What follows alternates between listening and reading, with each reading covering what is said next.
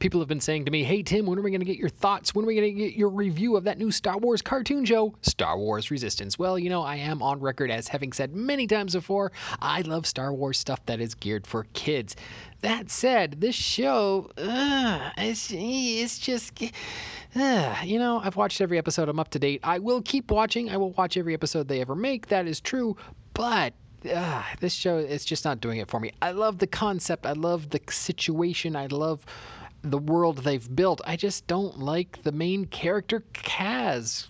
Uh, you know what? A Star Wars kid show, sure, throw in a goofy character. Neeku, he's fine. Great background, secondary goofy character. I can live with that. But the main character, this is a guy who supposedly uh, we were supposed to believe that he was a fighter pilot in the New Republic Navy. Um, no, no, he's a goofball. I'm, I'm just, it's more than I can take. It's just, it really grates on me like I said, I'm going to keep watching. Hopefully, maybe he, they mature him a bit. Maybe you know he starts to see the world around him, the universe around him going to crap or whatever's going to happen, and maybe that will darken him a little bit. I, am not saying I want a dark show. I, I I love light Star Wars, but the character just needs to grow up, just mature, just come on.